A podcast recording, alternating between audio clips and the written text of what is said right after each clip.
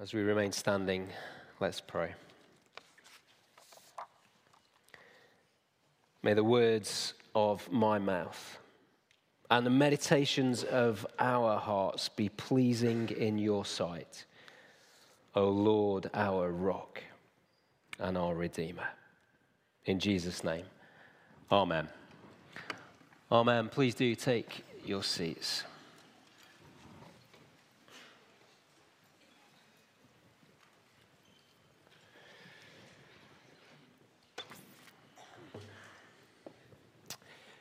Well, good morning, everyone. Um, Fong, would you mind just closing those doors? Is that okay? Thank you very much. Thank you. Well, fresh out of Bible college, there was a young pastor who found a job as an assistant pastor at a very prestigious church. And one Sunday, early on in his new role, he was given the opportunity to preach. And he prepared diligently. He was perhaps a bit too excited to use all the learning that he'd acquired.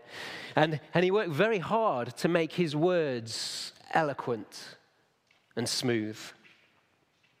And he was shaking hands with members, members of the congregation after the service when he was approached by one of the older ladies who was known and respected in the church and in the community. Sir, she said with a smile, your sermon was like the peace of God. And the young preacher's grin widened. His chest filled out until she continued on, Yes, it surpassed all understanding. well, we're all evaluators, aren't we? We evaluate ourselves, we evaluate others, we even evaluate our church and our church leaders and church leaders elsewhere. And that was certainly happening back in the first century in Corinth. And we're going to pick up our series, as I mentioned earlier, in chapter 4. Please turn back there, the, the, the verses won't be on the screen. Uh, it's page 1146. Have that open in a church Bible or on your uh, app. 1 Corinthians chapter 4. And our opening verses there tell us how church leaders should be evaluated and regarded. Chapter 4, verse 1. This then is how you ought to regard us as servants of Christ and as those entrusted with the mysteries God has revealed. Now, it is required that those who have been given a trust must prove faithful. Servants are entrusted with the responsibilities of their master's business, estate, household. They're not freelance and just able to do whatever they like, but rather they go about their role in accordance with their master, on his behalf, in, in line with his heart, with his purposes and aims. Servants are given a valuable resource, resource and for church leaders, none more so than the good news of Jesus Christ, which God has given, which people like me are to serve and to steward diligently, being faithful with what He's entrusted to us. If you were here a few weeks ago, I said that the word minister means servant in Latin. I don't, I don't know any Latin, by the way. I've, mentioned it twice this morning. I don't want you to think that I'm some kind of expert in Latin. I'm not but it means servant in Latin. So, as the lead minister, it means that I'm the lead servant. And these verses tell us that my master is Christ. And so, Christian leaders, especially, we're to follow in Christ's model of leadership. I'm going to put some verses on the screen that are from John chapter 13. It was just before the Passover festival. Jesus knew that the hour had come for him to leave this world and to go to the Father. Having loved his own who were in the world, he loved them to the end. The evening meal was in progress, and the devil had already prompted Judas, the son of Simon Iscariot, to betray Jesus. Jesus knew that the Father had put all things under his power, and that he had come from God and was returning to God, so he Now, how would you expect that verse to continue? All things were under the power of Jesus, so he clicked his fingers to be attended to, bossed the insignificant people around, made sure that he had the best seat and was the most prominent, that he reclined in luxury and comfort. No. Jesus knew that the Father had put all things under his power, and he had come from God and was returning God to God, so he got up from the meal, took off his outer clothing, wrapped a towel around his waist. After that, he poured water into a basin and began to wash his disciples' feet, drying them with the towel that was wrapped around him.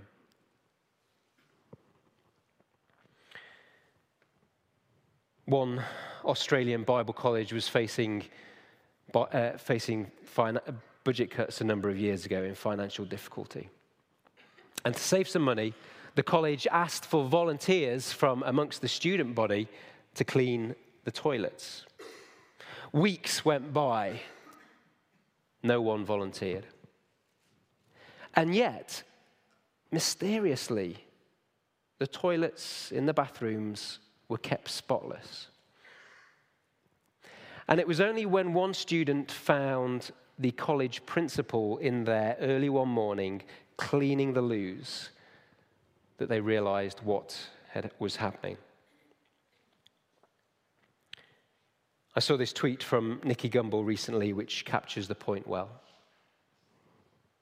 If service is beneath you, then leadership is beyond you. If service is beneath you, then leadership is beyond you. It was quite the opposite approach that was being taken in the church in Corinth. They were acting just like the world around them rather than following this countercultural way of Jesus. People had been aligning themselves to certain leaders, making factions, promoting personalities, competing cliques, and they were evaluating leaders against the world standards, not against God, against God's. But Paul is clear in our verses that it's God's evaluation that counts. We mustn't rely on the evaluation of others or even our own evaluation. The final accountability is to God. Have a look with me, verse 3 onwards. I care very little if I'm judged by you or by any human court. Indeed, I do not even judge myself. My conscience is clear, but that does not make me innocent. It is the Lord who judges me. Therefore, judge nothing before the appointed time. Wait until the Lord comes. He will bring to light what is hidden in darkness and will expose the motives of the heart. At each time, at that time, each will receive their praise from God. Now, it's important that I say that tragically, some church leaders have abused these verses and they have ignored the wise counsel and correction of others in their church and other leaders, which are actually great gifts from the Lord. And at the same time, leaders mustn't overbalance and be unhealthily sensitive to thoughts and opinions of, of others about our leadership. That can, that can just be crippling. The only infallible evaluation of a leadership is God's, not our own or others. And let me say that if you have been deeply hurt or wounded by a church leader in the past, you then then I hope that the words that, uh, the, that bring an encouragement to you that he will bring to light what is hidden in darkness and will expose the motives of the heart. Things will be put right one day. For some in this life, certainly in eternity. And I love the way that a pastor called Stephen Um applies these principles more broadly to us all. And he speaks of the liberation that comes from knowing that it's God's opinion of us that counts. The gospel says that our evaluation is not ultimately based on what we think of ourselves or what other th- others think of us, but of what God thinks of us. And God ultimately evaluates sinners on the basis of what they think of Jesus. And this changes the way individuals think about themselves because it turns failures upside down. How does the gospel of grace in Jesus Christ transform the way you think about yourself? It turns failures upside down. That's God's grace. That's what's at the heart of verses 6 and 7. Public recognition and honor and self promotion had become a major preoccupation in first century Corinth. Not so different from our own world after all. But even if we have that, that's not where our value, our worth are to be found as Christians. As Christians, we're not to find our worth and our value not in the fickle fortunes of a world where we can be celebrated one minute and then cancelled the next. But rather, we find our worth and our value in our status as the children of God who've received the gift of grace from God. That's, the, that's what the heart of verse 7 is a beautiful summary of grace. It's what we've been given. Everything is a gift of God. And as Jerry Bridges puts it, your bad days are never so bad that you are beyond the reach of God's grace. And your good days are never so good that you are beyond the need of God's grace.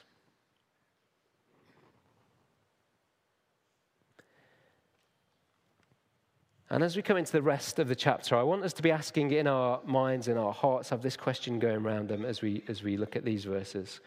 What are your expectations of a lifetime of following Jesus? What are your expectations of that? If you follow Jesus for however many more weeks, months, years, decades you have left in this life, what do you expect? What could come across your path in following Jesus? How will you respond? And just before I reread from verse 8 again, don't be surprised that we find humor and sarcasm and irony in the Bible. The church in Corinth thought that they were really successful, lively, mature, effective, super spiritual. They thought they'd arrived. But in these verses, Paul skewers their self importance. He's like a satirist, bursting the bubble of their pretensions to worldly wisdom and leadership and honor and status. And as I read this, just, just remember that this would have been read out on Sundays in the first century in Corinth. Imagine their faces. Verse 8 Already you have all you want. Already you've become rich. You've begun to reign, and that without us. How I wish that you really had begun to reign so that we might also reign with you. For it seems to me that God has put us as apostles on display at the end of the procession, like those condemned to die in the arena. We have been made a spectacle to the whole universe, to angels as well as to human beings. We are fools for Christ, but you are so wise in Christ. We are weak, but you are strong. You are honored, we are dishonored. To this very hour, we go hungry and thirsty. We're in rags, we are brutally treated, we are homeless. We work hard with our own hands. When we are cursed, we blessed. We bless. When we are persecuted, we are endure it. When we are slandered, we answer kindly. We have become the scum of the earth, the garbage of the world, right up to this moment. Do you see how Paul is contrasting their whole approach with his own approach and that of the other apostles who are following the way of the cross? The imagery in verse 9 is that of a Roman military parade. What they used to do when their generals had won a great victory they'd have a procession, the successful generals at the front, and then right the way at the end of the procession, the prisoners of war, condemned to die, walking in their chains to their death. And Paul lists a catalogue of other afflictions that he and other followers of Jesus experience. You see, the trouble was that the Corinthians had the wrong expectations of what it would be like to follow Jesus for the remainder of their lives. They thought that they had the fullness of, uh, of all the blessings of the fullness of God's future kingdom now. And they were forgetting that we live in the now and the not yet of the kingdom. Because, yes, God's kingdom, his reign and his rule and his goodness has begun in the world in Christ. But it isn't here in its fullness until Christ returns and makes all things new. And when we understand that, we will understand that that is why we experience the tension that we experience in the world as Christians the now and the not yet. We get glimpses of glory, of how things should be and will be but not the full picture. Our former senior pastor, Peter Lewis, said this That time is not yet here in its glorious fullness. Tyrants strut their hour upon the stage still, and fools are put in high places. God's people suffer in many lands where churches are burned down, pastors imprisoned, and innocents blown up or gunned down. And in our Western societies, God is not great. His preachers are not valued. And all religion is despised. The name of Jesus Christ is heard more as a swear word than a beacon of hope. And one generation after another goes out into this darkness. Friends, we have to have this sense of the now and the not yet in order to be able to navigate our ways through the, the complexities of life in this fallen world as Christians. And, friends, if you don't have that sense of the now and the not yet, then well, then you will likely to, likely to just to feel disillusioned or defeated, or you'll have to live in some kind of esca- naive escapism. Peter continued. God is never served by escapism, fantasy, exaggeration, and the lie. Always bring His reality into your reality. Do not deny the facts of life, but learn from the whole counsel of God how to deal with them. There are such things as acceptance and trust and resignation to the will of God in setback and sickness and old age and even in death. Indeed, especially then.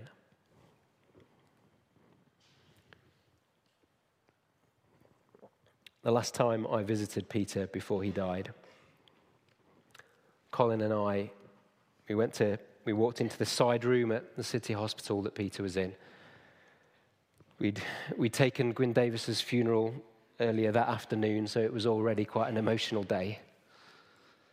And Colin and I went in to see Peter. He was lying in the hospital bed with the scriptures open in the final weeks of his life. He had the scriptures open. He had a copy of the Times newspaper on one side and a copy of his own book on the, Pur- the, on the Puritans on the other side. You see, Peter lived and died well. He had that biblically balanced expectation. He brought the whole counsel of God in the scriptures. He brought all of that to bear on his life, on his own illness, on the events of the world that he read about in the newspaper. And he was accompanied by his great friends, the Puritans. You see, Peter always brought God's reality into his and into ours.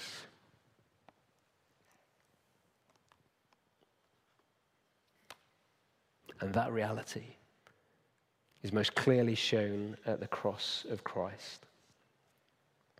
Paul doesn't mention the word the cross or the words the cross in these verses, but it's at the heart of all he's saying that the good news is cross shaped.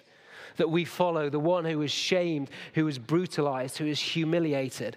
And so we take our cue from him. Those who follow Jesus follow Jesus. The Corinthians saw and promoted wisdom, honor, wealth, the status of the world, but their, their expectations were dangerously awry because they had Christianity the wrong way up. Do we? Do we? If we did, what might be the warning lights for us on the dashboard? Andrew Wilson is a teaching pastor at King's Church in London, and he writes this. You do not have to look far in the contemporary church to see success defined in exactly the same way as it is in the world numbers, downloads, budgets, bums on seats, book sales, academic qualifications, buildings, celebrity attendance, worldly influence. None of these things are necessarily wrong. But those of us who have them, which to some extent includes me, need to examine our hearts frequently in light of 1 Corinthians 4 and in light of the cross to which it points to see whether we have flipped the gospel on its head without realizing it. I'm going to spend the next few days on a national uh, church leadership conference. There'll be about a thousand people there. I know that I'll be asked how, as folks chat to me, how are things going at Cornerstone? And what will I want to say? It's likely that I'll be the, uh, have the most, the, the, the biggest church numerically, the biggest budget probably amongst all of those people. Colin and Phil and others leading the worship band. Are those the things that I want to emphasize? Numbers, budgets, buildings. Those can be great things. But I need to examine my heart to see if I have things the right way up or not. A story is told in which the 12th century founder of the uh, Dominic order of monks, St. Dominic, visits the Pope. And as the story goes, in the 12th century, the, the Pope is surrounded by all the wealth and all the splendor of medieval Rome. And the Pope in this story. He refers to Acts 3 and boasts that Peter can no longer say, Silver and gold I do not have. No, indeed, replies St. Dominic. But then again, neither can he say, Rise up and walk. And the point is that once the church forgets that the kingdom of Jesus is an upside down kingdom, once the church forgets that and becomes like the world, then the church loses the transforming power of the gospel of Jesus.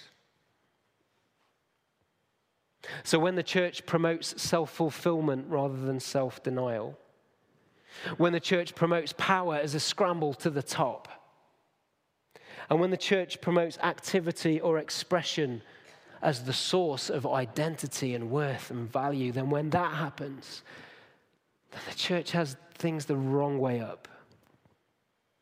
And in time loses the transforming power of the gospel. Because the transforming power of the gospel is in the kingdom of Jesus, the king who reigns from the cross. And it's in the kingdom of Jesus where the poor are rich, the humble are lifted up, the weak are strong, where leading is serving, where glory is suffering, and where our identity, our worth, our value is not achieved, but is given as dearly loved children of God made in his image. You'll see the phrase in those verses being fools for Christ. The imagery is from the prophets of old who were usually rejected by their very cultured but actually often disintegrating societies that they spoke to. They were made fools in the eyes of their contemporaries. So let me ask what are your expectations for a lifetime of following Jesus? It could be, not definitely, but it could be that in the UK, holding to biblical Christianity costs a great deal. It could be the case, more than it has done for centuries in these lands. Well, if it does, it might not, but if it does, let's remember those words in verses 12 and begin and into 13. When we are cursed, we bless. When we are persecuted, we endure it. When we are slandered, we answer kindly. That embodies the wisdom and the power, the transforming power of the cross. Later, Paul would write of how God said to him, My grace is sufficient for you, for my power is made perfect in weakness. Therefore, I will boast all the more gladly about my weaknesses, so that Christ's power may rest on me.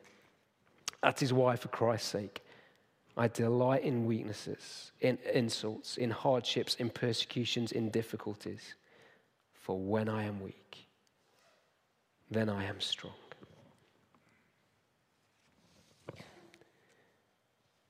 And in truth, that message gets through to us very slowly. It takes a lifetime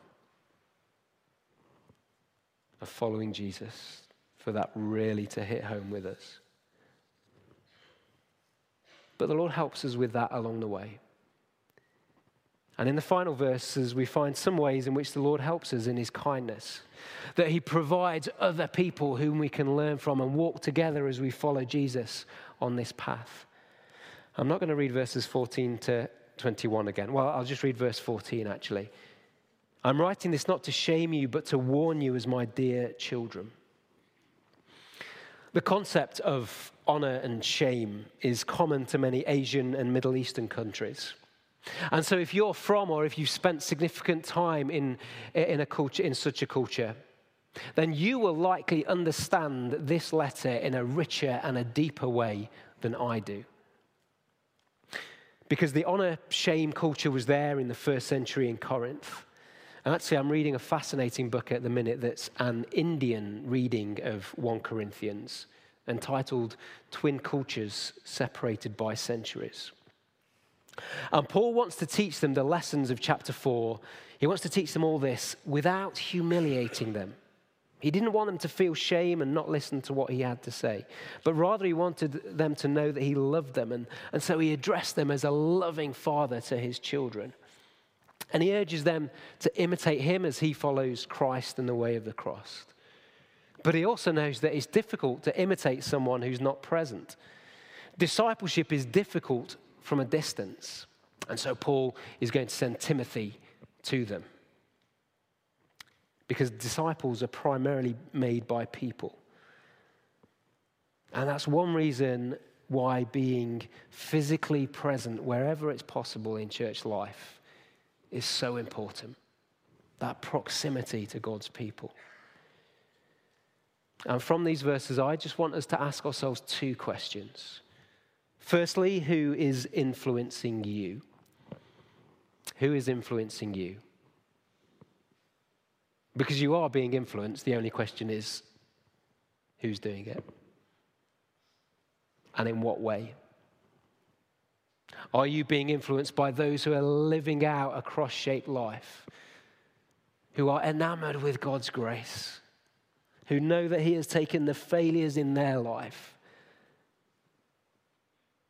and made something beautiful in Christ. Who is influencing you? And who are you influencing? Are you showing them a cross shaped life? Are you living out the values of that upside down kingdom, being reliant on God's grace? And we do have a wonderful opportunity to learn to do this with those who are different from us. Maybe those who are in a different life season to you, or a different culture, or a different ethnicity, or maybe a different personality. We long to be that intercultural, inter- ethnic, intergenerational church the Lord is calling us to be. Because these are all ways in which the Lord keeps us going on that path of following Jesus. And of course, God didn't just send us a letter from a distance, He sent us a person His Son, the Lord Jesus Christ. And he provides us with the bread and the wine, which we both remember him by and look forward to his return to judge and to make all things new. That time when there will no longer be a now and a not yet, but just a now. And just as a, a bit of wine and a bit of bread is just a glimpse, just a foretaste of a proper dinner a proper feast, then what we experience now is just a glimpse, just a foretaste